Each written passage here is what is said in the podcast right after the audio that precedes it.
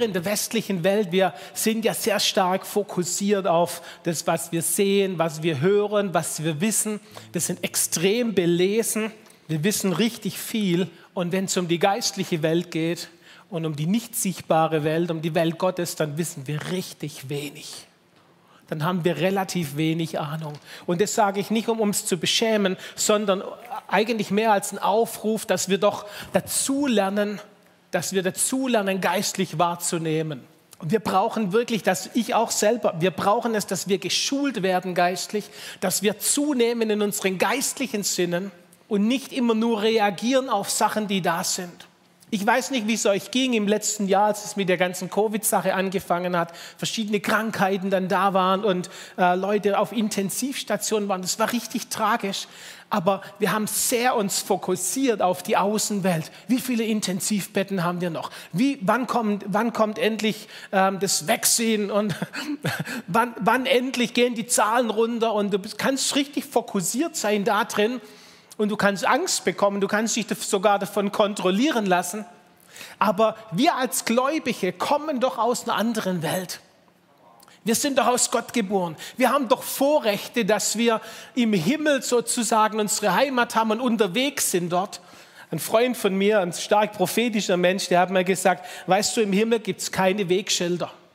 Da weiß jeder, wo es hingeht. Da steht nicht ein Schild hier zum Thronsaal, hier zu Jesus, rechts bitte zur Engelvorbereitung und hier geht es in den Raum, sondern jeder weiß alles. Jeder kennt sich aus wie daheim. Wenn du in dein Haus oder in deine Wohnung gehst, dann kennst du dich aus, du kannst blind reinlaufen, stimmt's? Und ein Stück weit vermisse ich bei uns Gläubigen, auch für mich selber, das ist ein riesiger Ansporn für mich, dass wir zulegen in unseren geistlichen Sinnen. Und ich will heute Abend ein bisschen über ein Thema reden, das mich selber, das ich selber brauche. Deswegen rede ich drüber. Das hilft mir dann, wenn ich drüber rede. Dann komme ich mehr rein.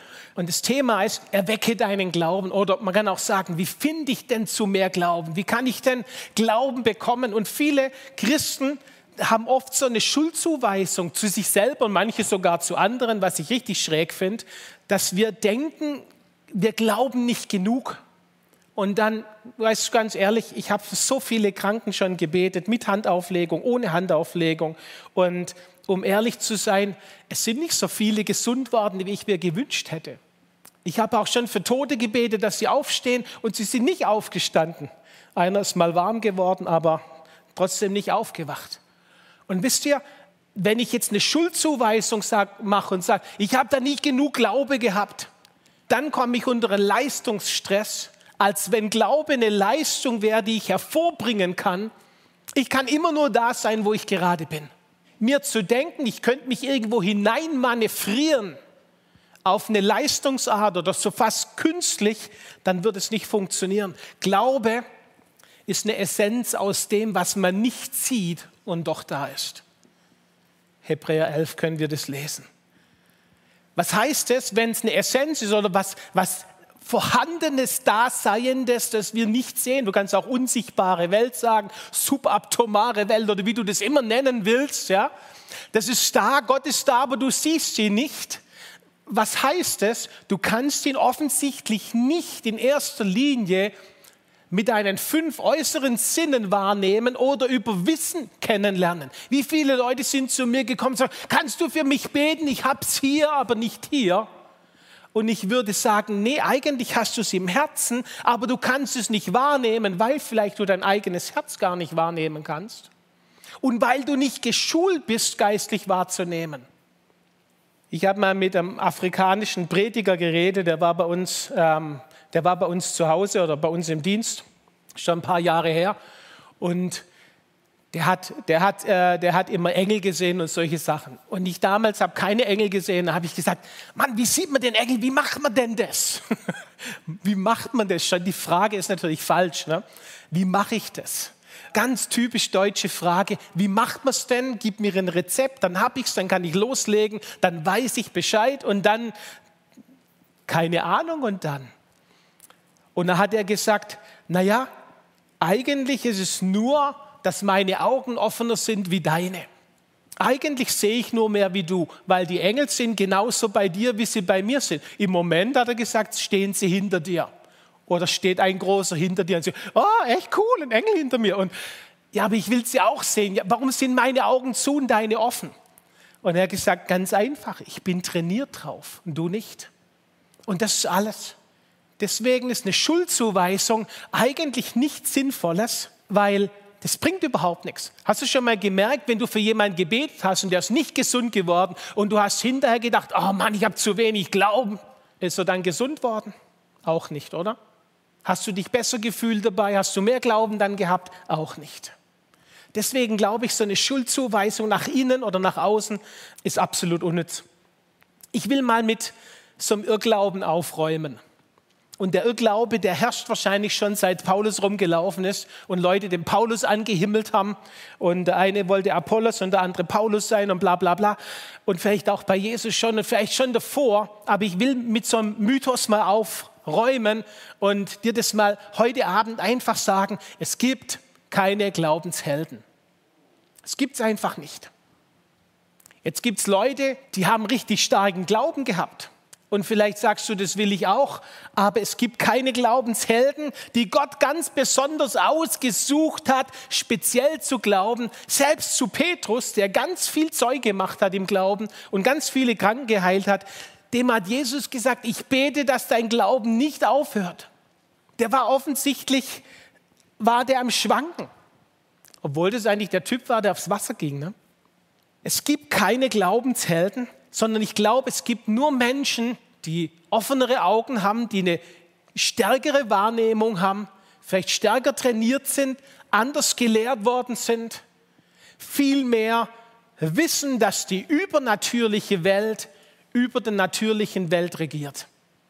Die übernatürliche Welt Gottes ist stärker, die geistliche Welt ist stärker als die natürliche Welt. Und wenn wir nur fokussiert sind auf die natürliche Welt, dann werden wir auch nur erleben, was in der natürlichen Welt vor sich geht. Das heißt, wir brauchen in irgendeiner Weise, muss unser Glaube angefacht werden und unsere Augen stärker aufgehen. Und so wie ich Jesus kenne, kann das nicht kompliziert sein. Das kann nicht ein riesiges Geheimnis sein, das nur paar Leute, paar wenige Glaubenshelden ergründen. Jeder von uns kann es. Jeder von uns ist befähigt dazu. Das heißt sogar von Jesus, dass er zu den Jüngern sagt, in Markus 11, glaube ich, habt Gottes Glauben. Das heißt, nicht mal dein eigener Glaube, den du produzieren musst, sondern ein Glaube, der von Gott kommt, den du einfach nimmst und anwendest. Riesiger Unterschied und ganz schön Größenunterschied, wenn du Gottes Glaube hast oder dein eigenproduzierter Glaube. Ich glaube schon, dass es eigenproduzierten Glauben gibt, aber mit dem stößt du relativ schnell an deine Grenzen. Also wie entsteht Glaube?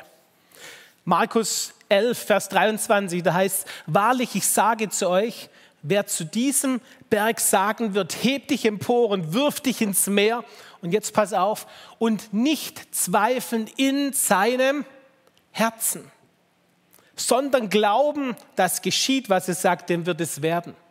Ich kann mir vorstellen, dass Jesus mit seinen Jüngern irgendwo so in die Landschaft geguckt hat, hat einen Berg gesehen und dann hat er eigentlich nicht gesagt, wer Glauben hat, spricht zu dem Berg, sondern er hat vom Herzen geredet. Wer nicht zweifeln wird in seinem Herzen, der hat den Glauben. Ich weiß nicht, ob ihr das wisst oder kennt oder von euch vielleicht kennt. Die meisten guten Entscheidungen, die wir treffen, die werden aus dem Bauch raus getroffen, so ein Bauchgefühl, oder? Also die sind nicht unbedingt Verstandesentscheidungen. Natürlich, wir zählen die Fakten, wir gucken das alles an, wir machen uns ein Bild, wir lesen Statistiken über was. Aber auch Unternehmer sagen das, die sehr erfolgreich sind, sagen, das Ding habe ich aus dem Bauch heraus entschieden und es hat sich bestätigt. Ganz viele Leute, die ich kenne, sagen das, mir selber ging es auch schon oft so, aus dem Bauch raus. Na gut, im Bauch entsteht eigentlich nichts, außer vielleicht, dass die Magensäfte darum schwirren. Aber was heißt es? Aus dem Herzen raus. Oder du kannst auch sagen, aus dem Unterbewusstsein raus. Das Herz und das Unterbewusstsein kann man sehr gut äh, miteinander vergleichen. In Sprüche 4, äh, Vers 23, da heißt, mehr als alles, was man sonst bewahrt, behüte dein Herz, denn in ihm entspringt die Quelle des Lebens.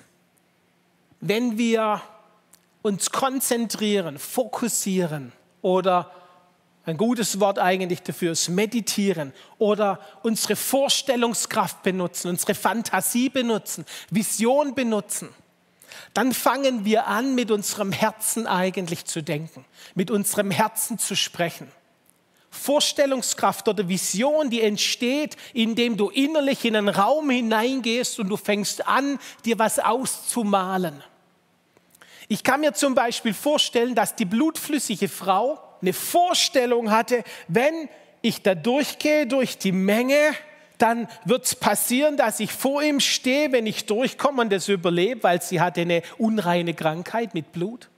Und sie kommt durch bis zu Jesus und sie in ihrem Kopf, glaube ich, hat sie sich ausgemalt, wenn ich nur wenn ich nur seinen Mantel berühre, werde ich gesund und dann geht dieser Strom Gottes durch mich und genau so ist passiert.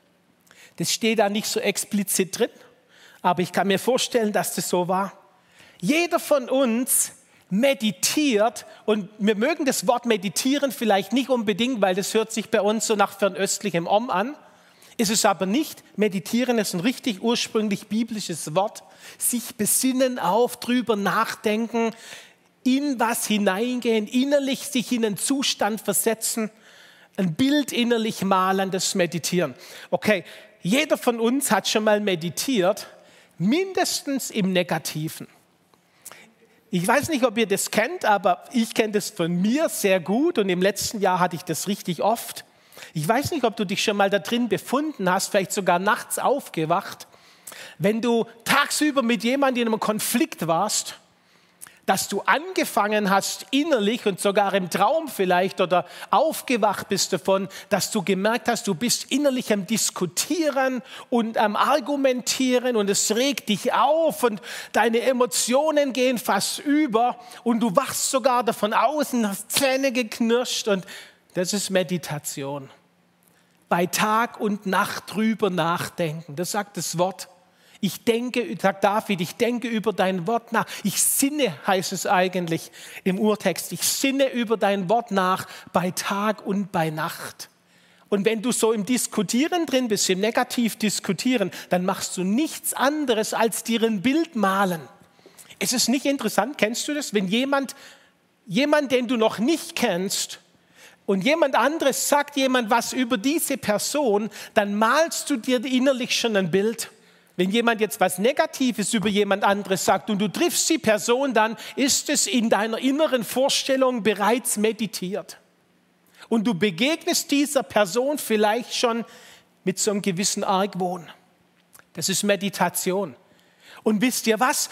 Aus dem heraus entsteht krasser Glaube. Ich werde der Person begegnen. Du denkst es vielleicht noch nicht mal, aber du hast das Bauchgefühl, und jetzt begegnest du dieser Person und dieses dumpfe Bauchgefühl kommt wieder zu dir und du hast einen Glauben entwickelt, so wird es wohl sein.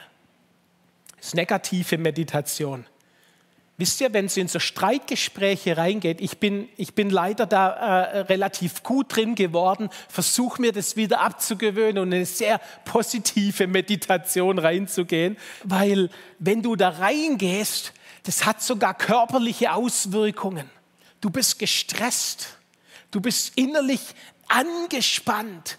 Du hast wirklich Muskelverspannungen, Nackenverspannungen dadurch. Es ist enorm, wie wir alle meditieren, ohne das zu wissen. Wir würden es halt nicht so nennen.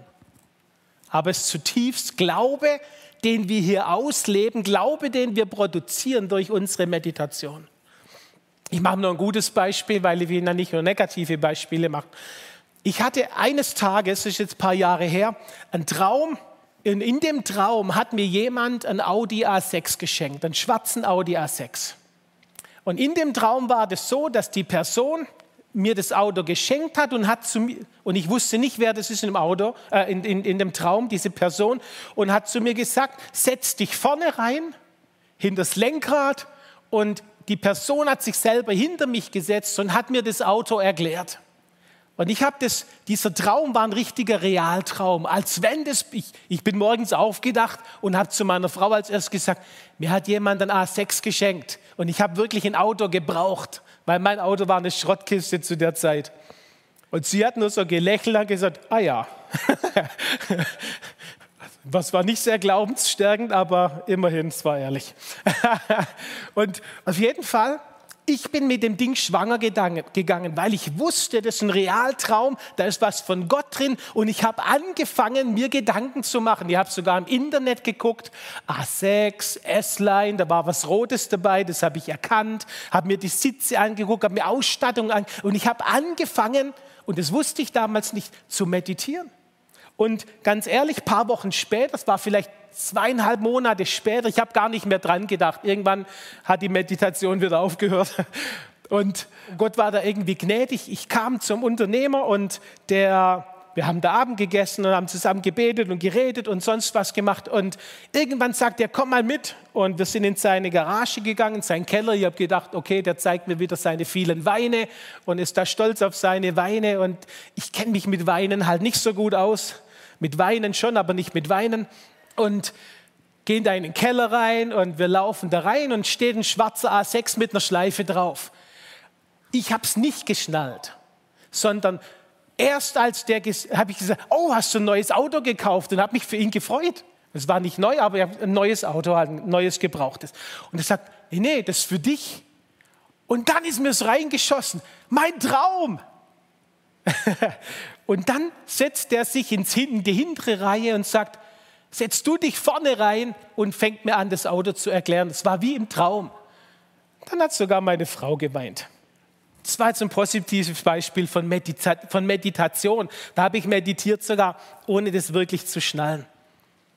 Ich habe mir mal überlegt, warum Jesus sagt zu den Kindern, äh, zu, zu den Erwachsenen, zu den Jüngern, werdet wie die Kinder, sonst könnt ihr das Reich Gottes nicht sehen. Mit was siehst du? Mit deinen inneren Augen. Das Reich Gottes ist äußerlich nur teilweise sichtbar, zum Beispiel, wenn jemand geheilt wird oder wenn jemand sich bekehrt oder, oder, oder. Dann ist es für uns äußerlich sichtbar, aber das Reich Gottes ist kontinuierlich die ganze Zeit in uns und außerhalb von uns ständig existent. Wir sind mittendrin. Und trotzdem sehen wir es nicht. Und Jesus sagt, wenn ihr nicht werdet wie die Kinder, könnt ihr das Reich Gottes nicht sehen. Was machen also Kinder? Habt ihr mal Kinder beobachtet, wenn die kleiner sind? Mein Enkel, im Moment. Der Ben, der, der ist jetzt sechs, ist in die Schule gekommen. Und wenn der spielt, kannst du beobachten, wenn der spielt, dann ist er innerlich in einem Film drin dann ist er innerlich in irgendeinem Bild drin, wo er irgendeine Figur ist von einem Film, den er vielleicht gesehen hat, oder von Playmo oder irgendwas. Und er spielt diese Person aber so, dass du erkennen kannst, was er gerade spielt. So intensiv. Und er ist so intensiv drin, dass er nachts sogar davon träumt und manchmal aufwacht, was er nicht unbedingt sollte. Aber er ist so, Kinder sind so intensiv in was drin und so leicht. Die können sich vorstellen zu fliegen und wir Erwachsenen dummerweise sagen oft, ach so ein Quatsch. In echt gibt es ja nicht schön, dass man noch Kind ist. Das, was Jesus eigentlich sagt, sei du doch Kind. Sei du doch wieder in deiner Vorstellungskraft aktiv, in deiner Meditation im Reich Gottes drin. Kindlich, einfach. Ich glaube, Leute, die, die zum Beispiel künstlerisch unterwegs sind, dass die einen ganz anderen Zugang haben zur übernatürlichen Welt oder auch Musiker haben einen Zugang zur übernatürlichen Welt. Aber eigentlich hat es jeder, aber da gibt es Wege, die manche Leute nehmen, die sind vielleicht für die Leute einfacher und jeder hat so seinen Zugang und es ist gut, wenn wir unseren Zugang finden, aber er wird immer über Meditation, Vorstellungskraft, Vision bilden, wird er zu uns kommen.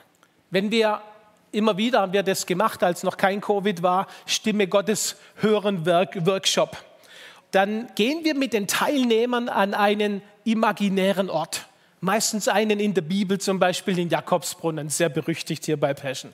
Und im Jakobsbrunnen sitzt Jesus mit der Frau, die im Jakobsbrunnen ist, und er gibt ihr das Wasser und so weiter. Wir wissen das von der Bibel, wir können das sogar lesen, aber die meisten wissen das. Oder Hochzeit zu Kanaa kommt auch ziemlich cool. Das ist leicht vorstellbar. Und wir sagen den Teilnehmern, mach doch mal deine Augen zu und begib dich innerlich in diese Geschichte rein. Auch das können Kinder hervorragend. Du liest mit ihnen eine Geschichte und sie sind im Gedanken drin und haben ihre Vorstellungen und bewegen sich da drin. Genau das ist, was wir da machen. Wir bewegen uns in die Geschichte und dann leiten wir an und sagen, jetzt hör doch, was Jesus zu dir sagt. Setz du dich an den Brunnen und hör zu, was Jesus dir sagt. Und zum allerersten Mal erleben viele, dass Jesus zu ihnen redet und sagt, ach, so einfach ist es. Ja, genau, so einfach ist es, kindlich einfach. Gott hat uns unsere Vorstellungskraft gegeben. Ich stelle mir mal vor, als Gott die Erde gemacht hat, als er die Lebewesen geschaffen hat, glaube ich, dass er zuerst in seiner Vorstellung was geformt hat und dann ist im Tatsächlichen durch sein Wort geworden. Es heißt auch, er bildet den Geist des Menschen in seinem Inneren, in seiner Vorstellungskraft, in seinem da bringt er was hervor und er sieht so deutlich vor sich, als wenn es schon wäre, und er spricht es in Existenz und es kommt. Weißt du, was ich glaube?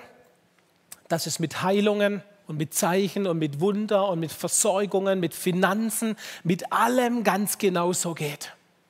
Wir trauen uns nicht, weil wir mal gebetet haben und es ist nicht passiert. Und weißt du, was ich glaube, was wir viel machen? Wir beten ganz viel aus unserem Verstand raus. Gott, du weißt doch, dass ich es brauche. Ja, weiß er. Gott, du siehst doch. Gott, du musst doch. Und was Gott eigentlich sagt zu uns, ich habe dir alles gegeben, was du dazu brauchst, um innerhalb diesem Reich dich zu bewegen. Alles, was mein ist, ist dein. Das ist der Bundesanteil, das Bundesversprechen. Ich habe nichts zurückgehalten. Alles gehört dir schon. Wie kommst du da rein? Wie ein Kind. Nicht wie ein großer Denker, Paulus sagt es später, ich, es interessiert mich nicht, ihr acht es für Dreck, diese dicken, fetten Reden und diesen philosophischen Gedanken, selbst die Zeichen und Wunder, was die Juden wollten, das weist er so zurück und sagt, ich will nur noch ein einziges, ich will Christus gewinnen. Er schraubt was zurück und geht auf einen einfachen, kindlichen, fast naiven Glauben, obwohl er theologisch hoch ausgebildet war. Und das kann man in seinen Briefen tatsächlich sehr gut auch sehen, wie theologisch gut drauf der war, was für ein Gottesbild er hatte. Wisst ihr, wenn es heißt in der Bibel, macht ihr kein Bild von Gott, dann ist es nicht die Frage von, macht ihr keine Vorstellung, ein Bild, sondern was es heißt, macht ihr kein Götzenbild. Bau dir keinen Götzen, den du anbetest auf äußerliche Weise. Aber hier ist nicht geschrieben, mach dir kein inneres Bild. Stell dir nicht vor, wie Gott ist. Wie willst du glauben, dass Gott gut ist, wenn du ihn nicht als gut dir vorstellen kannst und erlebst? Und ich glaube, das ist ein ziemlich krasses Thema, das empfinde ich auch für dieses Jahr sehr stark, dass Gott uns herausfordert, in unserem Glauben mal auf eine andere Art und Weise zu wachsen, als nur über Proklamation und Deklaration und Aussprechen, was wir wissen dass es weitergeht und tiefer wächst mit uns, nämlich in die übernatürliche Weise. Und das wissen wir schon lange. Ich glaube, hier ist ein Weg, den ich euch heute zeige, den ich selber auch gehe, immer mehr gehe und immer wieder gehe. Man kann so eine Faustregel sagen. Dort, wo die Meditation, Vorstellung, so wie ich das gerade erklärt habe, die, das Bild, in das Bild hineingehen, mich so hineinbegeben, zusammenkommt mit Emotion, wo es mich also innerlich bewegt.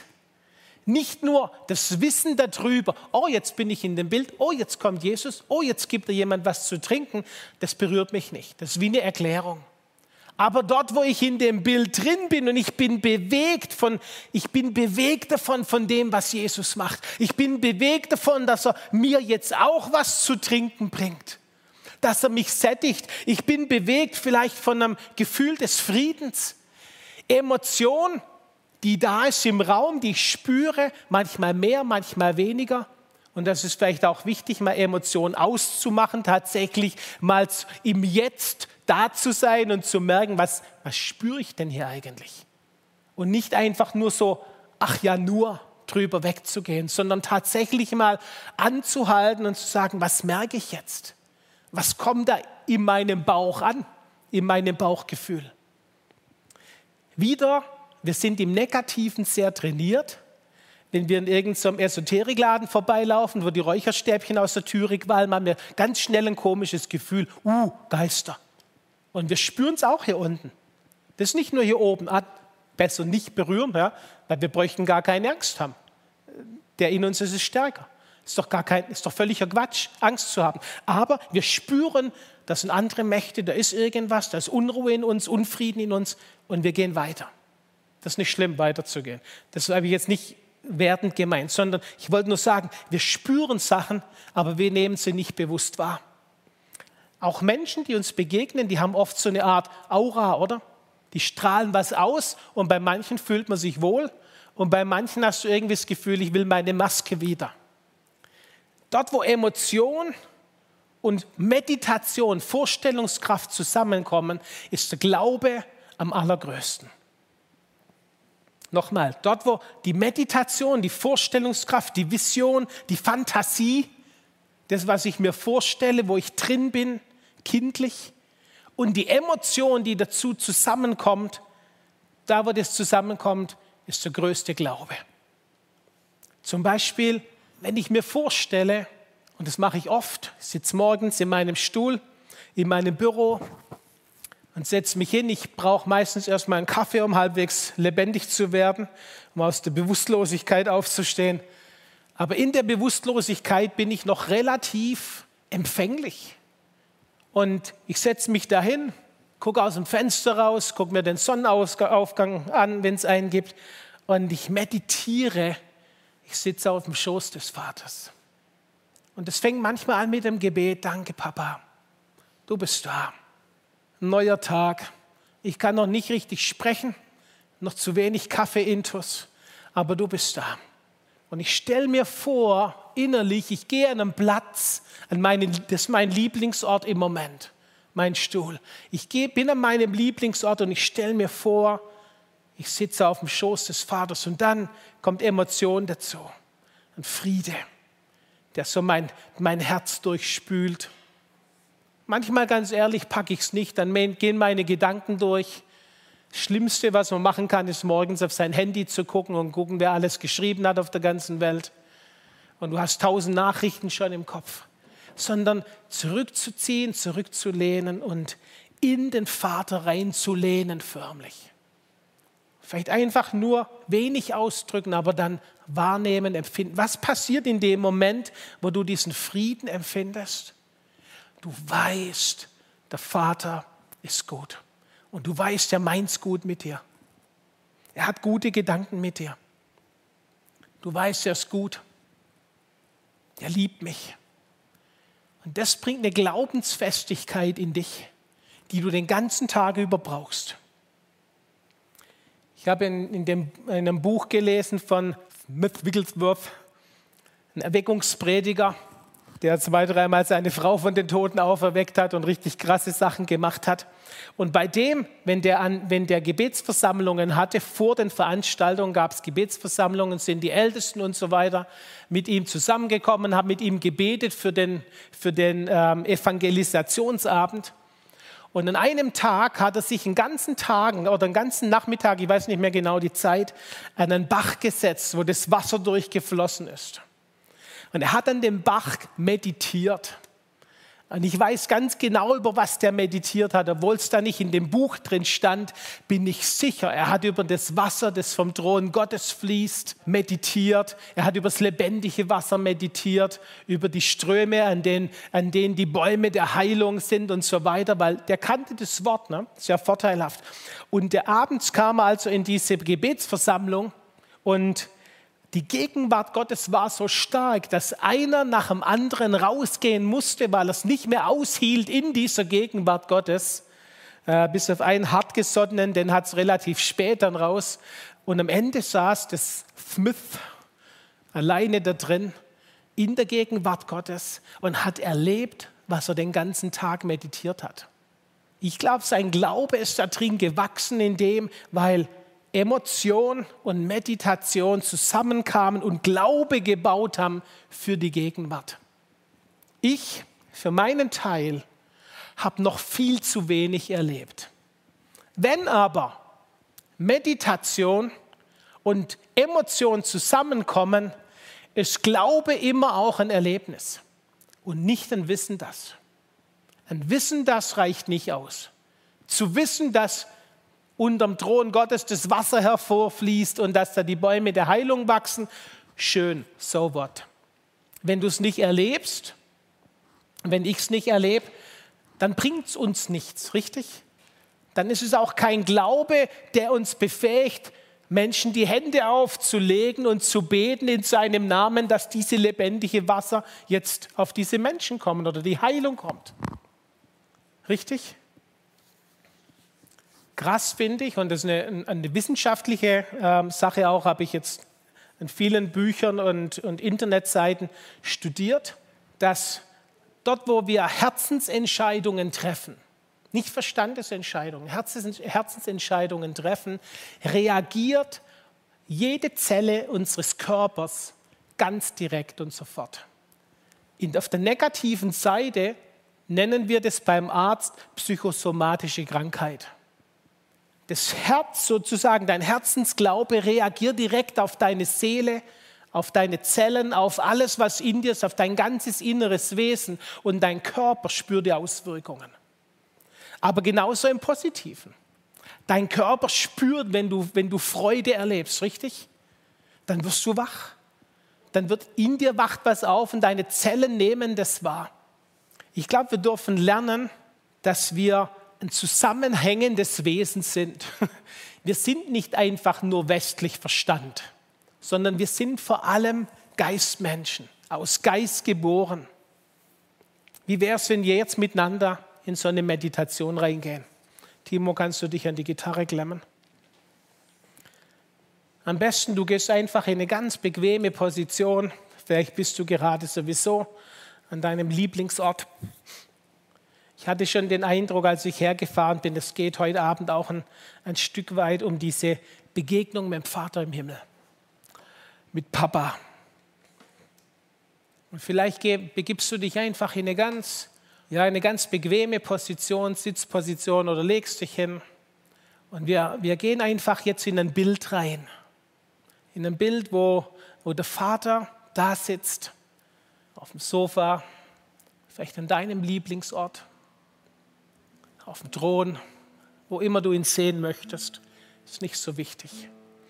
Und du kommst zu ihm und du, du fängst an, dich auf seinen Schoß zu setzen kannst seine Umarmung spüren. Ich glaube, dass er zu manchen im Moment seinen, den Namen sagt. Einfach deinen Namen. Und während er deinen Namen sagt, weißt du, ich bin angekommen, ich bin da.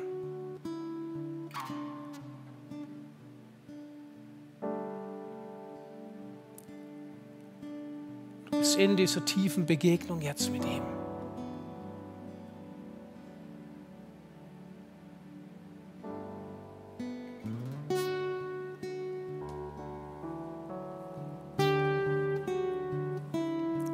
dein ganz persönlicher Moment. Papa Gott.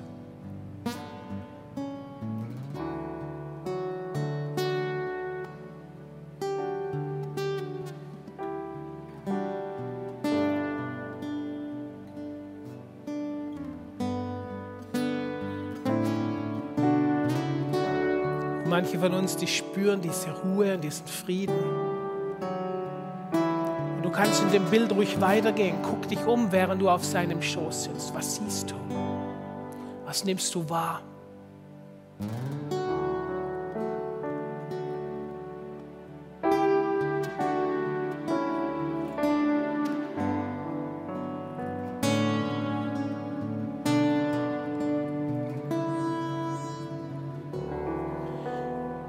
Einer Frau helfen, die auf dem Schoß des Vaters sitzt und jetzt gerade zuhört. Du hast einen lieben Menschen verloren. Ist noch nicht allzu lange her. Und während du auf diesem Schoß des Vaters sitzt, lenkt er deinen Blick in eine Richtung. Und du siehst diese Person wieder.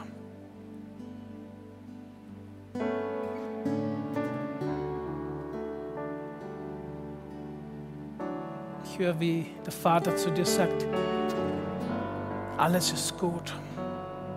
Ich bin da.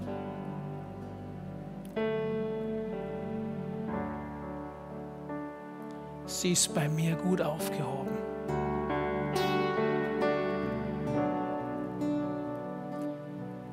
Du kannst jetzt spüren, wie dein Herz zur Ruhe kommt.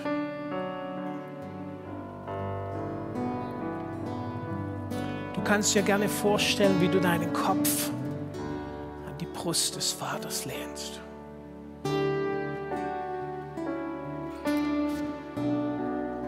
Du kannst ihn riechen sogar können im Geist riechen. Du kannst ihn riechen.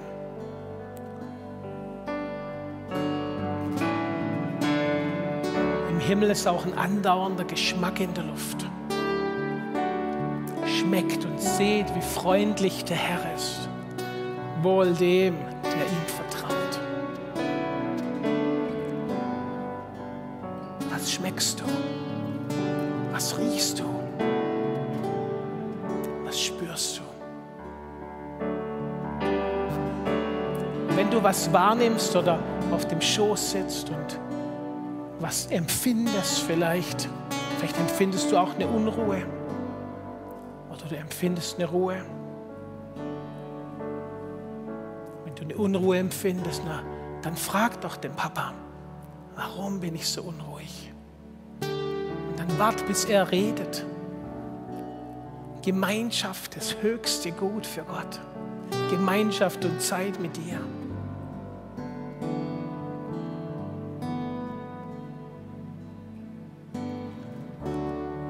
Vielleicht ist es dir unbequem, da zu sitzen und du bist noch nicht ganz so sicher, dann frag doch den Papa, ob er mit dir spazieren geht. Geh auf eine Reise. Kannst du ihm sagen, zeig mir den Himmel.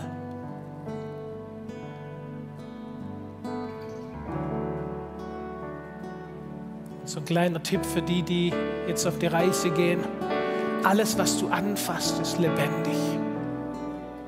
Selbst der Boden, auf dem du gehst, lebt. Es gibt keinen Tod im Himmel. Wenn du losläufst, fass mal was an. Und du wirst merken, es ist lebendig. Selbst Blätter, auf denen Sachen aufgeschrieben werden, sind lebendig. Tische und Stühle, die du siehst zum Hinsetzen, sind lebendig.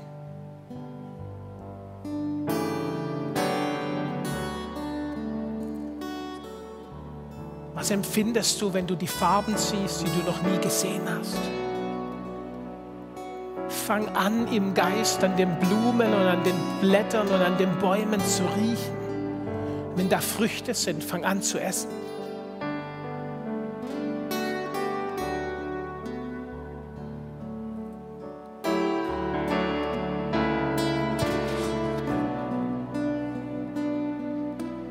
Wenn du nicht mehr kannst laufen, weil du vielleicht müde geworden bist im Lauf der Jahre, dann bitte den Vater, dich huckepack zu nehmen.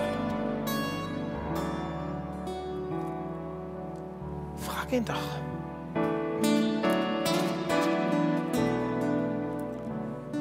Vielleicht hast du manchmal den Gedanken, aber das ist doch Gott, der ist doch heilig. Ja, aber er ist auch ein Vater aller Vaterschaft.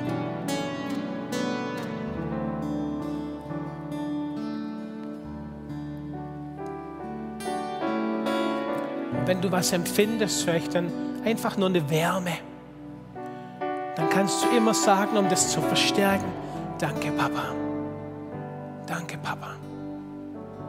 Zeig mir noch mehr. Ich bin hungrig nach dir.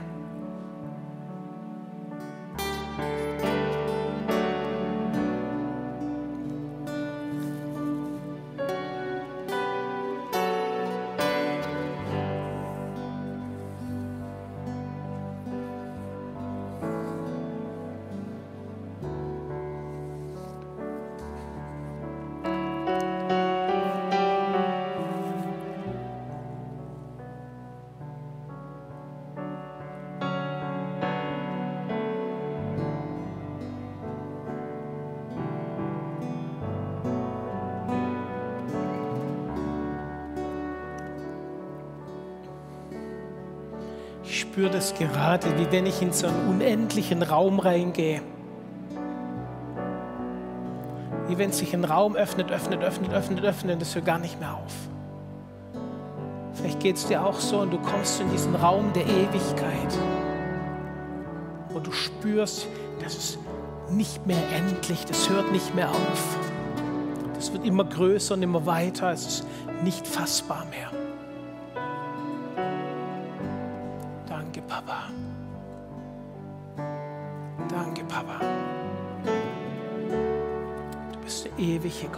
Ewigkeit her.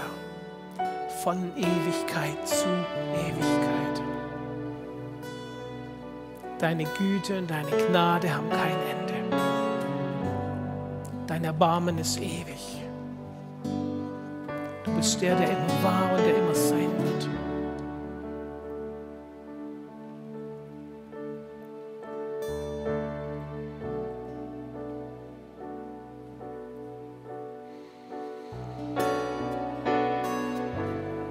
Ist ein Geschmack in der Luft.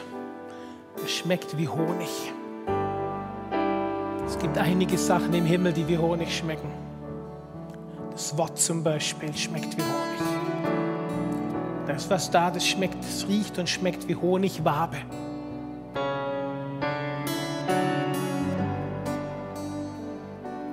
Wenn du einen Geruch wahrnehmen kannst, dann sag ich einfach Danke, danke Vater, danke Jesus. Der Heilige Geist, der riecht auch nach Honig.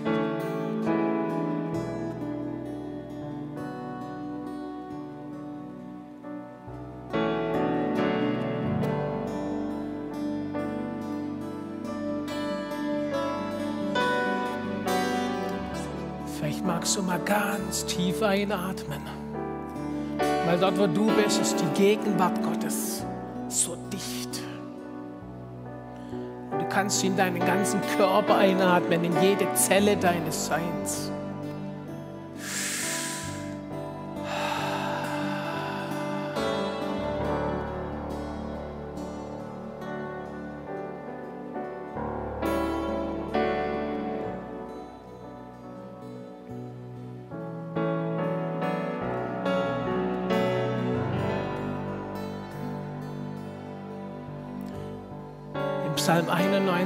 91 heißt, dass der Herr ist wie eine feste Burg. Der Gerechte flieht dorthin und birgt sich bei ihm. Oder du kannst dich auch bergen unter dem Schatten seiner Flügel. Vielleicht stellst du dir es vor, so wie meine, wie meine Jacke, mein Hemd, dass der Vater so Flügel hat.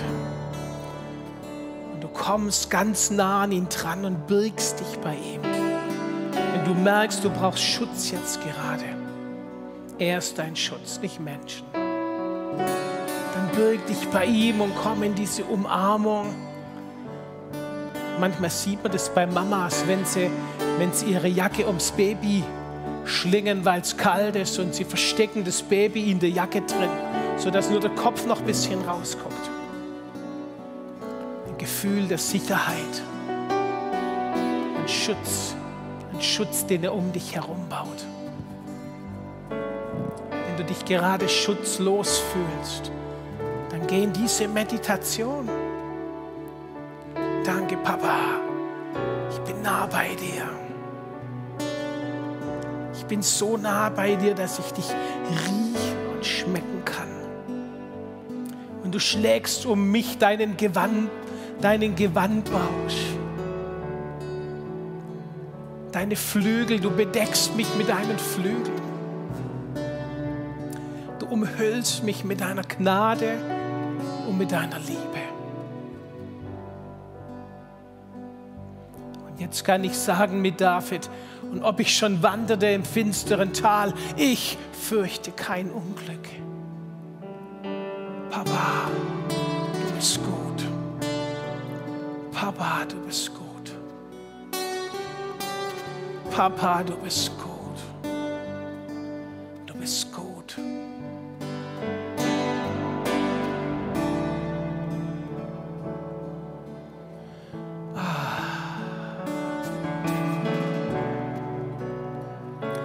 weißt du, das Schöne ist, du musst da nie mehr wieder raus.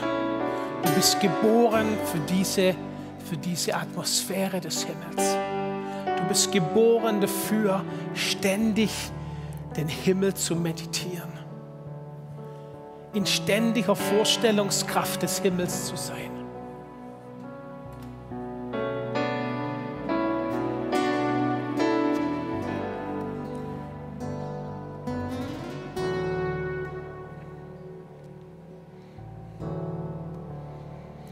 gibt's, ähm, da sieht jemand einige Personen,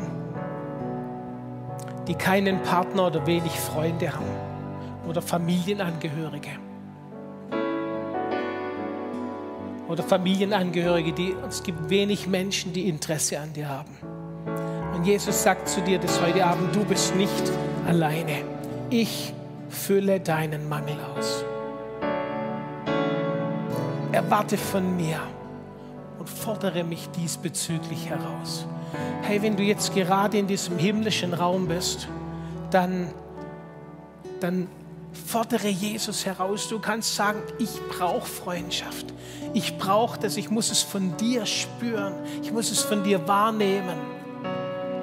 Und jetzt will ich dich ermutigen, dass du ein, ein, ein Bild findest, eine Meditation findest, die Freundschaft für dich bedeutet. Vielleicht ist es an der Hand halten, miteinander unterwegs sein, einen Spaziergang machen. Ich weiß nicht, was für dich Freundschaft bedeutet.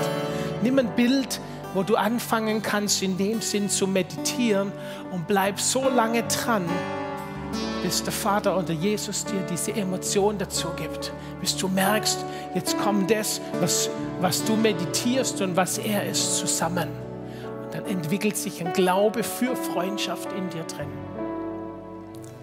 Vielleicht ist es nicht mit einmal getan. Vielleicht musst du mehrmals da rein. Vielleicht willst du täglich da reingehen. Vielleicht willst du deine Zeit nicht mehr verschwenden, sondern deine Zeit nützen, um mit ihm unterwegs zu sein. Es ist wert.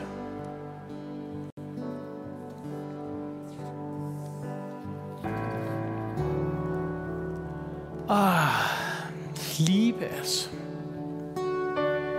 So wird dein Glaube erweckt. Vielleicht hast du eine Powerbotschaft erwartet bei so einer Überschrift, aber das ist absolute Power. Jesus, wir danken dir für diesen Abend. Wir danken dir für deine Liebe.